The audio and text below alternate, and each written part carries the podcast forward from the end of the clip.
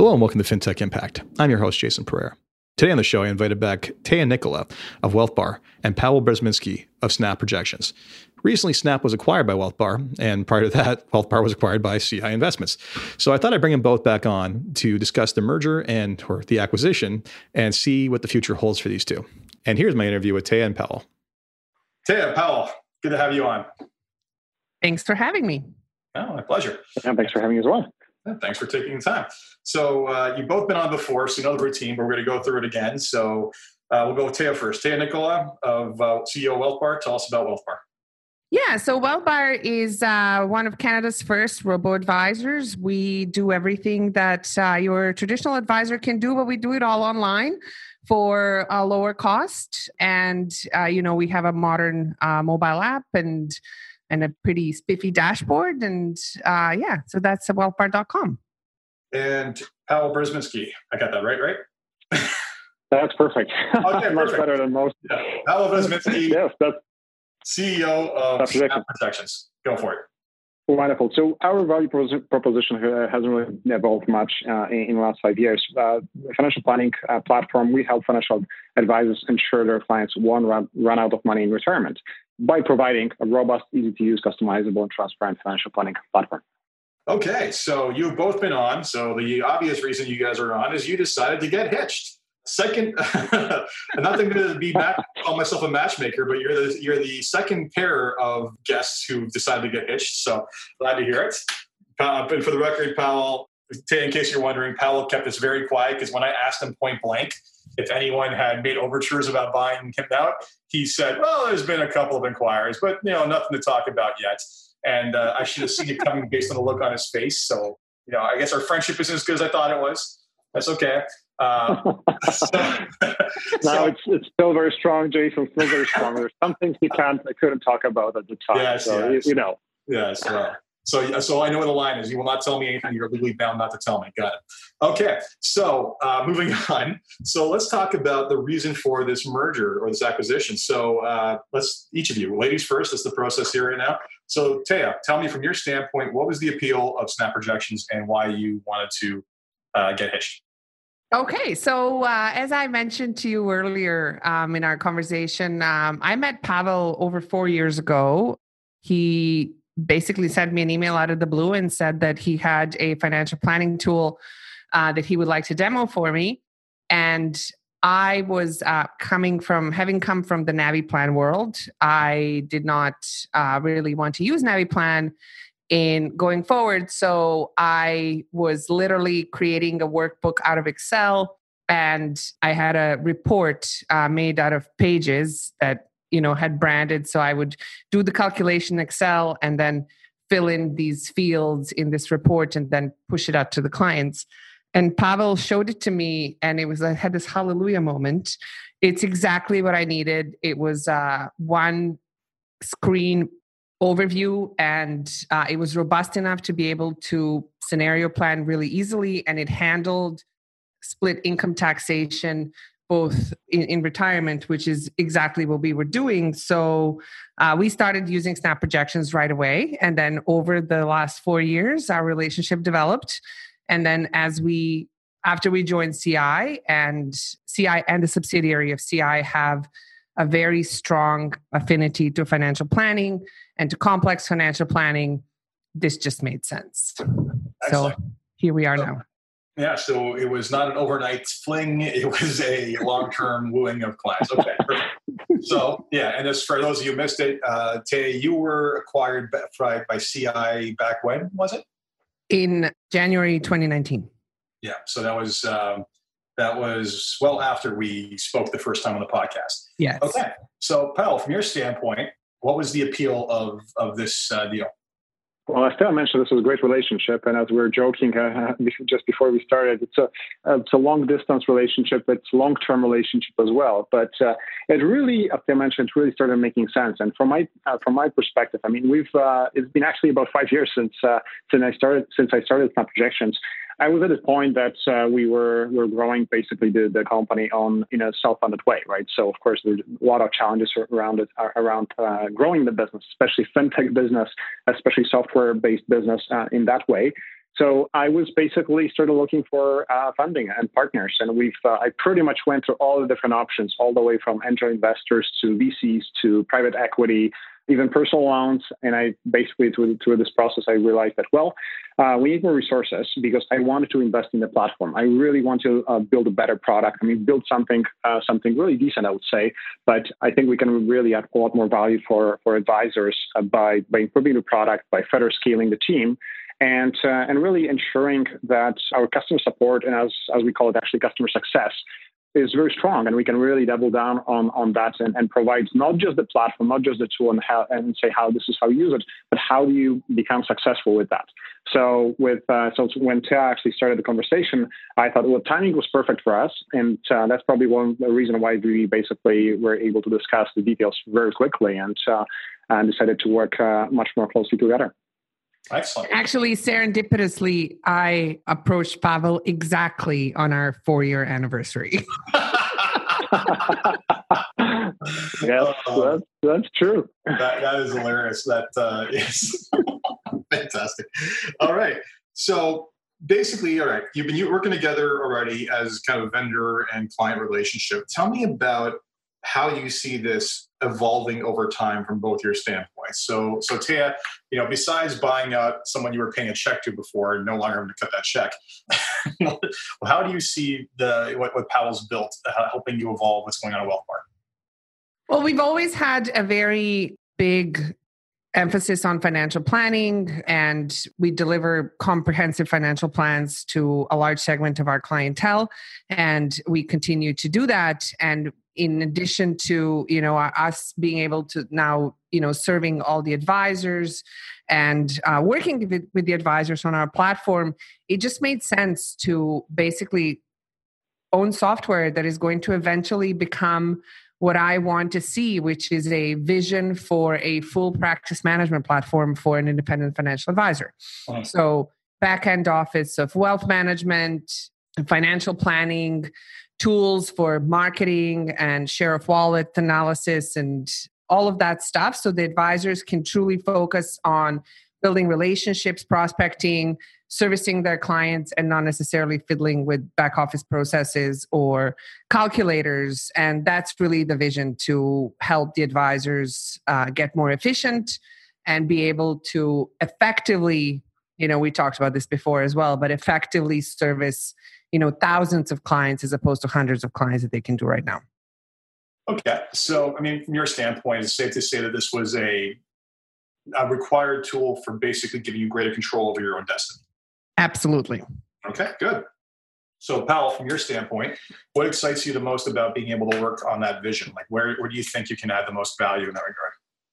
Yeah i think this is a really good question. So I mean, there's a lot of value we've uh, we've been really uh, adding to advisors uh, over the last five years. And I think I think it's worthwhile to stress that that it's we're not really changing dramatically a lot of things a lot of things at Snap at this point. I mean, this is really acceleration of, what we've been doing, plus a huge opportunity work uh, to work with WealthBar and with that. So, and from our standpoint, I mean, there's a lot of uh, value that we've uh, been able to generate for advisors all the way from, you know, just starting five years ago, which is real, the focus on retirement, estate, the decumulation, estate planning, and decumulation, planning. I mean, there's a lot of opportunities still. I mean, there's I think we we have fairly comprehensive platform at this point, uh, but uh, but there's a lot more value uh, beyond that. I mean, I think if uh, Jason, have probably talked so many times about you know, APIs, for example, connectivity between, between different systems. I think the ability for us to actually work so closely that just opens up another opportunity to really look at you know a number of things that I just mentioned. But plus, from uh, from planning perspective, again, I mean, we have the insight what's happening in investment management, and we can start integrating at some point so to platforms and again, I mean, we can we can really focus for um, that advisors are doing what they are doing, but just faster, easier, better, and they can better serve their clients. I think one thing that I wanted to add about the partnership is that I think there's I think Chinese proverb that says that you know if you want to go fast, go alone, but if you want to go far, go together. And I think uh, this partnership is really uh, just uh, for me is just starting really it's, it's really a milestone of, and, and starting uh, on a relationship that can you know we can re- really build something amazing together We're going to go far and fast, right? well, it, it's not or. Yeah, yeah, we can we can go we can go fast yeah, and far. Two comments to that. I, Yeah. I, am not a believer in ors. I'm a believer in ands. Uh, and secondly, uh, why is it there's always a Chinese proverb to fit every every situation? They've been around for 6,000 plus years. Uh, well, fair enough. Experienced a lot. there's no proverb guy in charge of that who's like supposed to make sure that this gets nurtured. And there's always a category like we, we need a proverb for this case. Anyway, let's move on. So let's let's talk about what that actually, what some of this moving fast and far looks like when it's actually done. So we talked about you know your ability, like Tea specifically, talked about the ability to service like a thousand clients. Now I'm of I'm of two minds on this. At the end of the day, I'm a believer in things like the Dunbar number and Liebig's law, which basically limits the amount of people we can actually deal with. But that's on a comprehensive, like very high touch basis, right? You're on the other end of that spectrum. You're you're a you're a robo, which is meant to basically be designed for simplicity, speed, and mass market, right? Tell me about like how you envision the final kind of, you know, if you had your way, you know, now that Snap's on board, and you can drive this agenda. If you had your way, what's the end product experience look like from the client and advisor standpoint? So it's interesting because I've always had this vision in my mind of a busy mom walking into her house with a bunch of groceries and getting a push notification from WealthBar that something, you know, some trigger has either RSP season started or TFSA contribution limit increased or it's time to deposit money into RESP or something. And that she can react to it with one button and at the same time have access to an advisor if things aren't clear enough as to what she has to do or or not have to do regarding regarding that action. So it's basically one stop shop that is guided Mhm. that is as automated as possible on the routine tasks but yet have that human safety net that lets you understand your finances in the context of your life and lets you move on with your life and not necessarily managing your finances. So that's very sort of storified vision where I I envision financial planning, investments, insurance, mortgages, lines of credit, credit cards, personal finance solution for a Canadian household all in one place with an advisor, a human advisor that's technology enabled as the quarterback. And for the advisors, Yes, second part of that question. I think that the way that I envision advisor of the future is to be slightly different than maybe perhaps the way that they work today and move a little bit away from being the sole proprietor and the sort of the, the marketer of the personal business and move further into the realm of professional salaried individual. And it doesn't necessarily mean that they won't both exist but at least in our model I envision my advisors to kind of be on the same level as my engineers and, you know, be kind of work, use technology to do all of these tasks that advisors, let's face it, don't really like doing. They're not necessarily even good at it. And focus on, you know, really understanding how finance fits, keeping abreast of their field in terms of budgets and legislatures so that they really know how to advise clients in the moment in a just in time way. I mean, it's interesting. I, um, you know, we're starting to see technologies that you know leverage artificial intelligence and greater automation and algorithms start to push into financial planning software. Which Powell, I'm going to ask you a couple questions about that shortly. But it's it's interesting because when I talk about this, you know, I often get some advisors pushing back to almost feeling feeling angry about it because they feel like they're cheapening their experience and knowledge when really you know what you're talking about you said not necessarily liking it or not necessarily good at it you know we're talking about the heavy lifting work of financial planning right and these are things that frankly technology does a much better job than any individual you know typing their own personal spreadsheet ever will so it's it's interesting because a lot of ways it's amazing it's, it's funny you embrace something else that threatens advisors yet again threatened by robo advisors threatened by technology but again part of the prop the reason i started this podcast was to bridge the gap to say hey no, this is technology that's going to enable you, not not uh, not basically threaten you. Uh, and I think you're right. It's that again human aspect, that interaction, the handling of people that we will not be able to replace with technology, short of some really good general purpose AI. Yeah, and recently I actually read an article by Grant Hicks. He's uh one of Canada's elite insurance focused advisors. And he had an article about wealth management, uh, sorry, not wealth management, time management, and how to move from being an average advisor to being an elite advisor. And the four tasks that he recommends that advisors stop doing or start doing less, and he has percentages of time that elite advisors do these tasks and a percentages of time that average advisors do these tasks versus the one that are actually making you money the four tasks that he wants you to reduce spending time on are the four things that can be replaced by a robo advisor. And I uh, uh, uh. found that incredibly like, you know, backend processes, researching investments, doing transactions, filling forms, all of these things. Like that's basically what my platform is. And like focus on servicing your clients, relationship building with your clients, because that's where the bread and butter is, right? That's what gets you in the end gets you more clients and gets you referral and keeps that connection. So I found it really interesting that even he actually recognized that in a roundabout way. I think the time will come when we the twain will merge. Um, we have to just be patient and wait till we get the critical mass with the advisors. But I think there will be time when the technology will mature, and just like with anything, adoption will hit the majority and it will just go mainstream. I hope. I know I'm right. well, I mean, you're, you're talking about, I think it's also partially generational in that you're talking about people who, you know, felt like their job was to get all this work done and they did that for 20, 30 years. And then you're telling them, no, your job's not to do that, it's to do the other stuff, right? And you know what? Some of us actually do like, you know, some people got into it because they did like thinking they could research investments or do the financial, or do the heavy lifting on the planning, and that was the skill set. But the reality is anything they can replace with an algorithm is not long term viable and frankly is going to be done more effectively by said algorithm in many cases, right? So I, I totally agree with that viewpoint. And you know, this is a model. This is a model that exists elsewhere. The U.S. is more automated than we are, and TAMP TAMP increase uh, TAMP model usage in the U.S. is increasing every year. And TAMPs basically a lot of ways just like Robos. They help you with the onboarding, the management, the rebalancing, all that stuff. Yeah. So, Powell, now let's talk about your contribution to Tea's vision, or your shared vision, uh, as I as I joke around here. So, you know, basically there's this is a tall order. So you're talking about accelerating the things you want to do. Tell me about tell me about some of the automation tasks or the way you're going to make you're, you're going to eliminate the friction and heavy lifting for the advisors' lives going forward. Yeah, so again, that's uh, that's a really good question, Jason. So uh, let, let me just start with uh, something, just how we think about really about building the technology, right? Because it's, I mean, there's one big vision, for example, this you know, 10 year vision or, 20 year vision, hopefully 10, 10 year vision instead of 20 years or, or, or longer.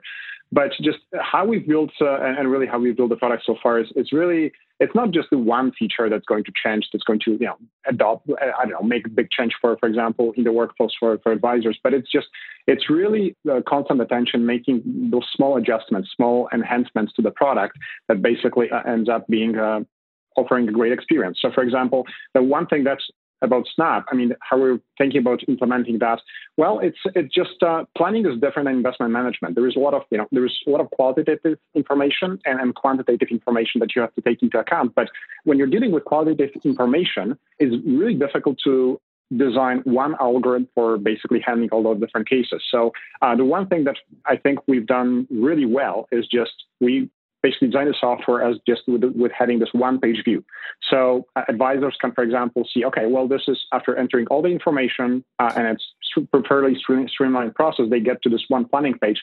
And then they get to, for example, uh, they see what uh, the what, what the platform would recommend, for example, in terms of withdrawals from uh, from uh, in retirement but they get to also make decisions about it. They can make changes. So, and, and that's the one thing that's really critical, especially planning uh, retirement and uh, especially re- retirement income planning. You're dealing with many different sources of income. You could be dealing with, I don't know, eight, ten, even more sources of income, all the way from CPP uh, to OAS to uh, let's say, defined benefit pension plan, uh, defined contribution pension plan, RSP accounts, TFSA accounts, non-registered, maybe holding company, there's dividends, maybe salary, and so on.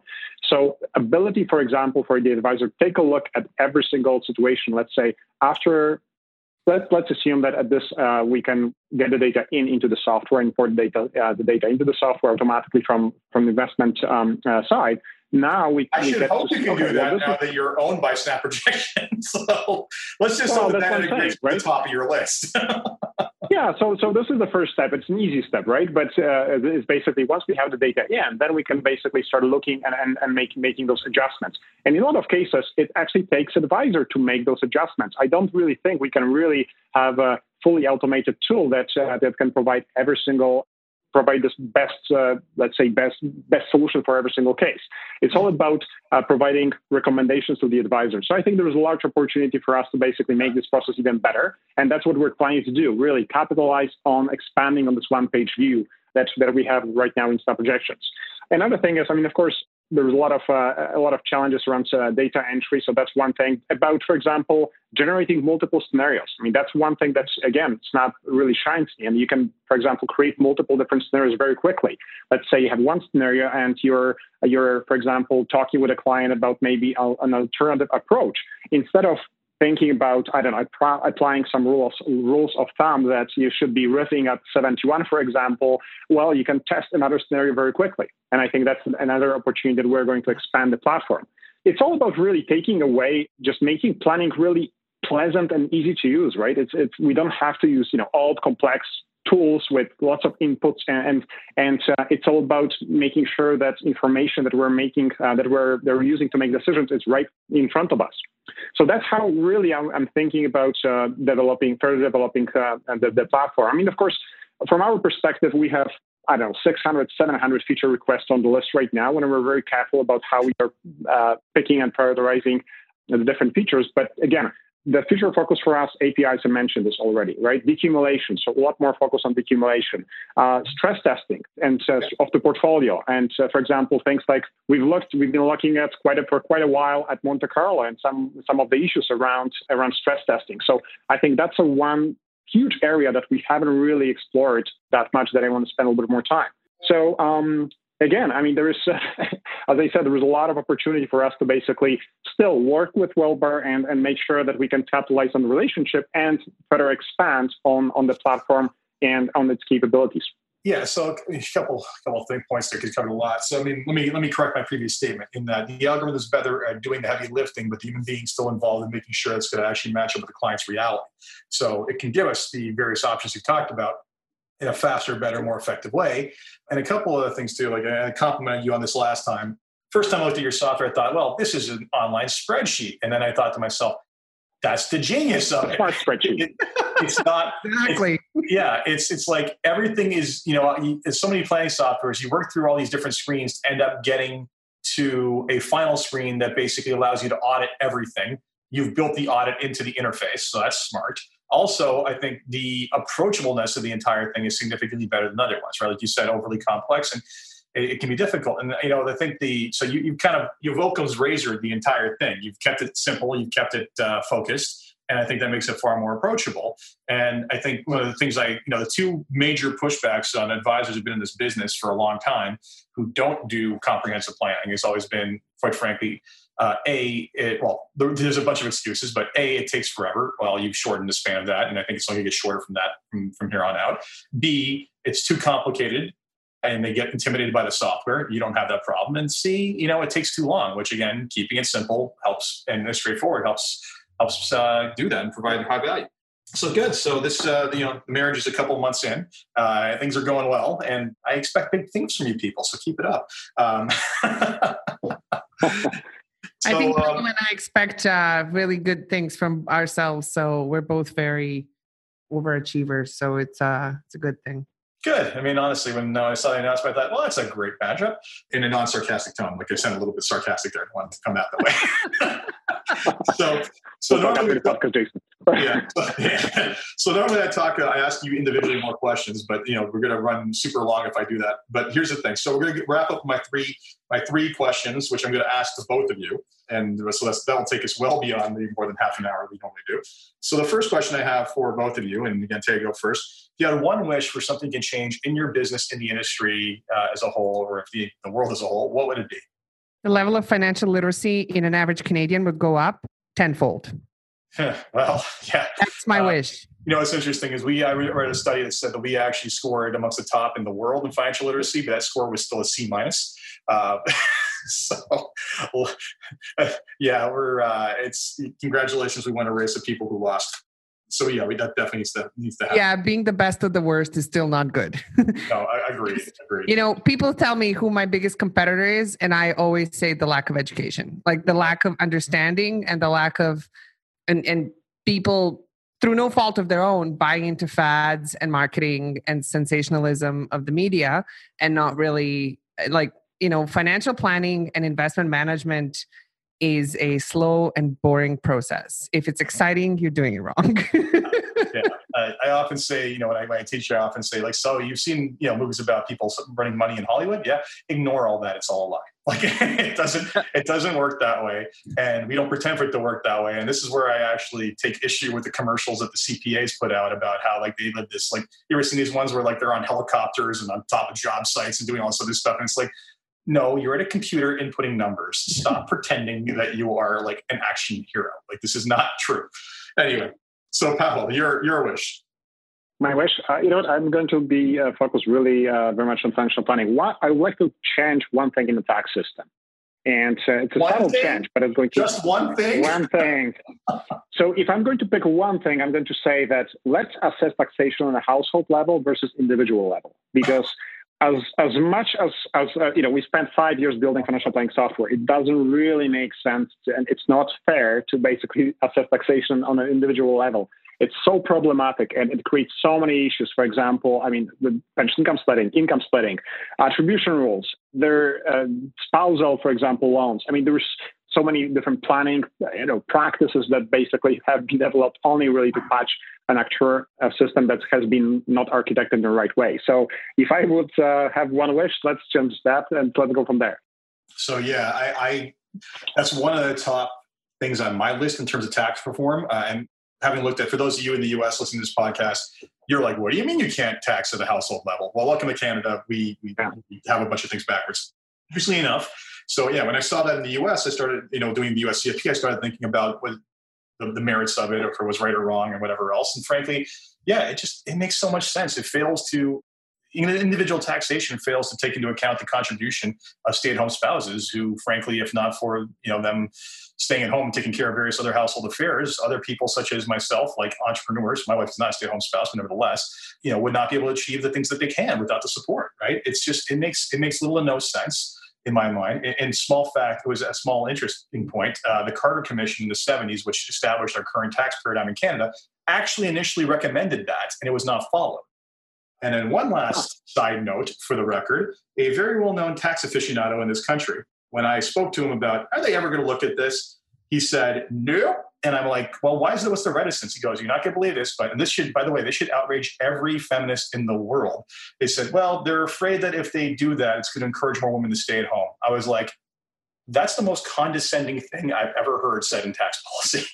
That makes no sense. Okay, whatever. We're so not- anyone from CRA listening to this or finance listening to this, which is probably next to none, just please get your heads out of your butts on this point. Uh, Powell is right anyway, and that, and we, we need a new Carter Commission. That's a different story altogether. Unfortunately, the tax code's only getting worse, not better. So, second point, and actually, the, second question, Powell, uh, which I'm going to ask, may actually come out of taxes. We'll come back to that. Second question: What is the biggest challenge you face in scaling to where you are today? Uh, Tea, you first. Can I say lack of financial literacy again? Because I think you're I think you're absolutely right there. I think that with proper financial literacy, the demand for everything you do would be significantly higher, wouldn't it?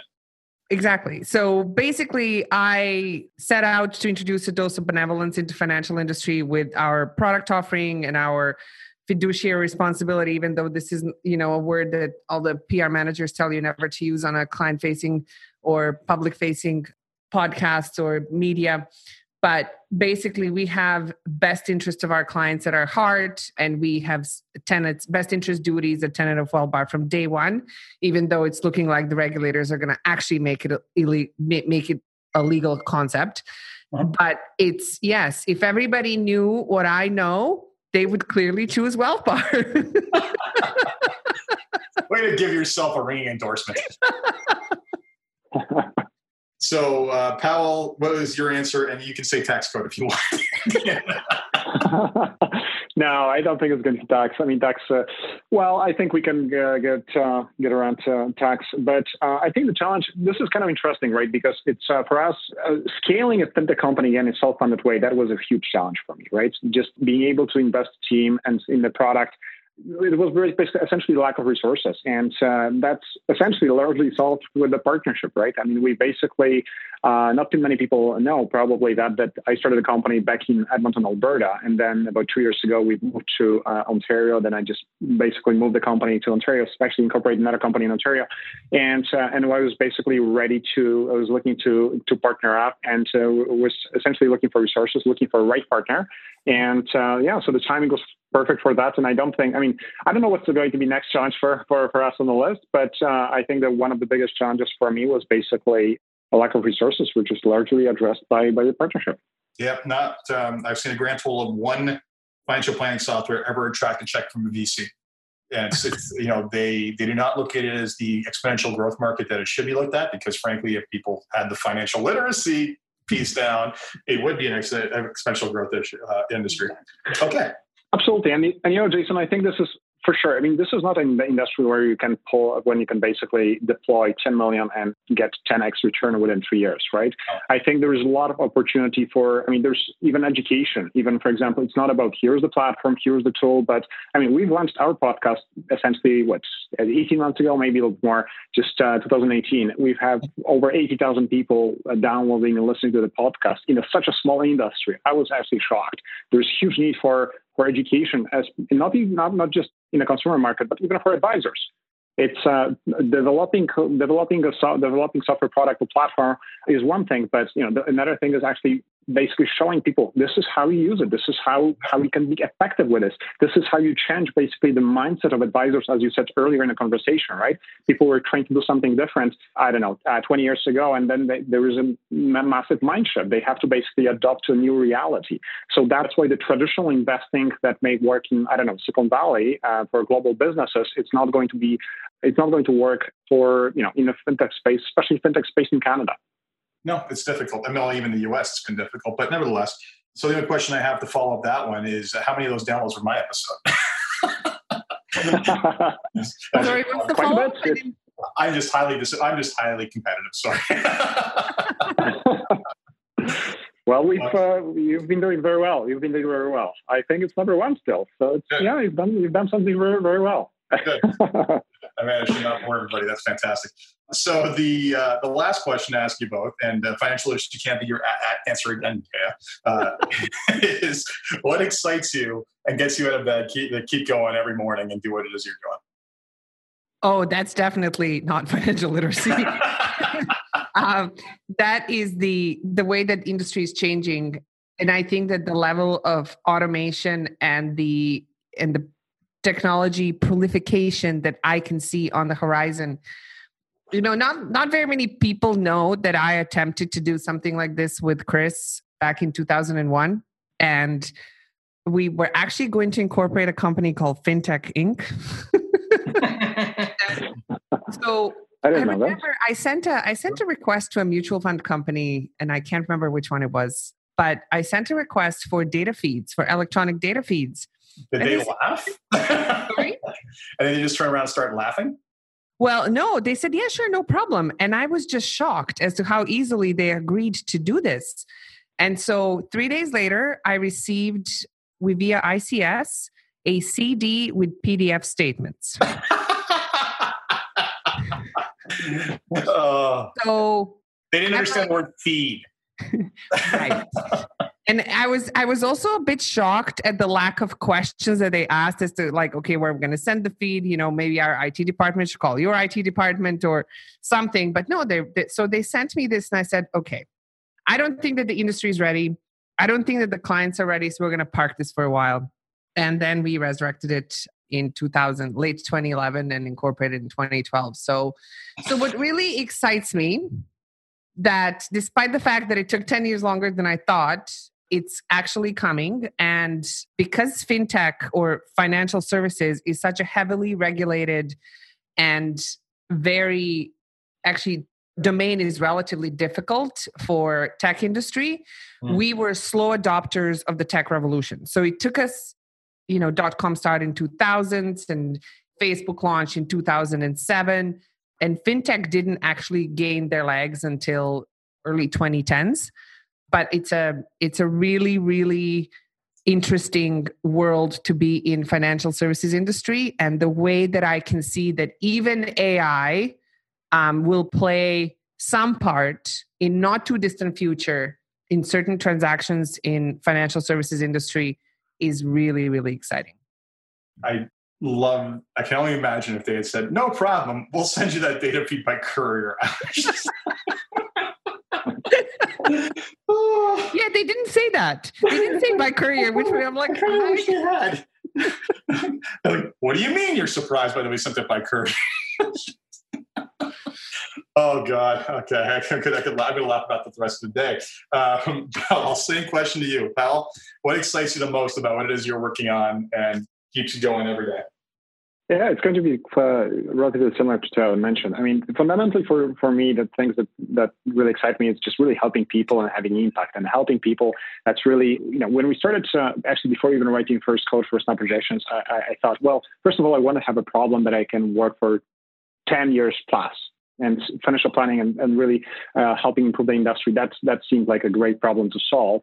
And we started with financial planning. So we to working with advisors, and we managed to help tens of thousands of, of Canadians, uh, Canadian consumers right now, and I think we can we can scale up to millions at this point.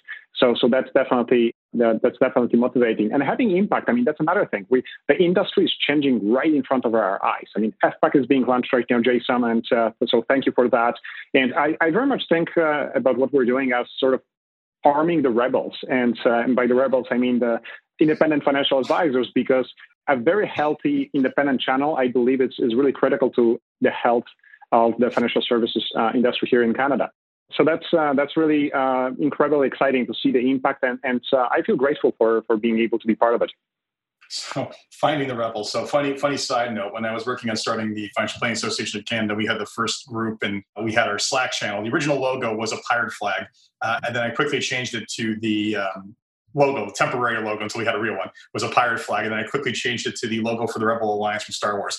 Uh, I was, I was, I was going for Star joking Wars here somewhere. yeah, yeah, yeah, and I, uh, you know, you, you, can you can make a guess of who the Empire is in Canada, uh, or empires are. very very intent on blowing up the Death Star while we're at it. So, um, so both of you, thank you very much for coming on. I think this is the most laughing I've done on any podcast. So it's very appreciative. And, uh, and, oh. and, I now have a new anecdote about currying data feeds that is going to be retold across the industry. So that is fantastic. awesome. Thanks for having us. All right. Thanks. Take care and best. That was a lot of fun, Jason. Yeah. Thanks so much. Bye bye. Cheers. Bye. So that was my interview with Taya Nicola and Pavel Brzezinski. I hope you enjoyed that. I particularly hope you enjoyed the joke about the data feed arriving on a CD as a bunch of PDF documents. That that is a anecdote that will live in infamy forever now. Uh, so as always, if you enjoyed this podcast, please leave a review on Apple Podcasts, Stitcher, or wherever you get your podcasts. Until next time, I'm Jason Pereira. Take care.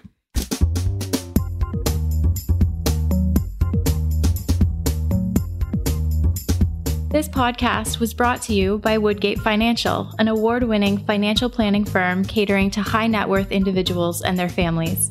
To learn more, go to woodgate.com. You can subscribe to this podcast on iTunes, Stitcher, and Google Play, or find more episodes at fintechimpact.co.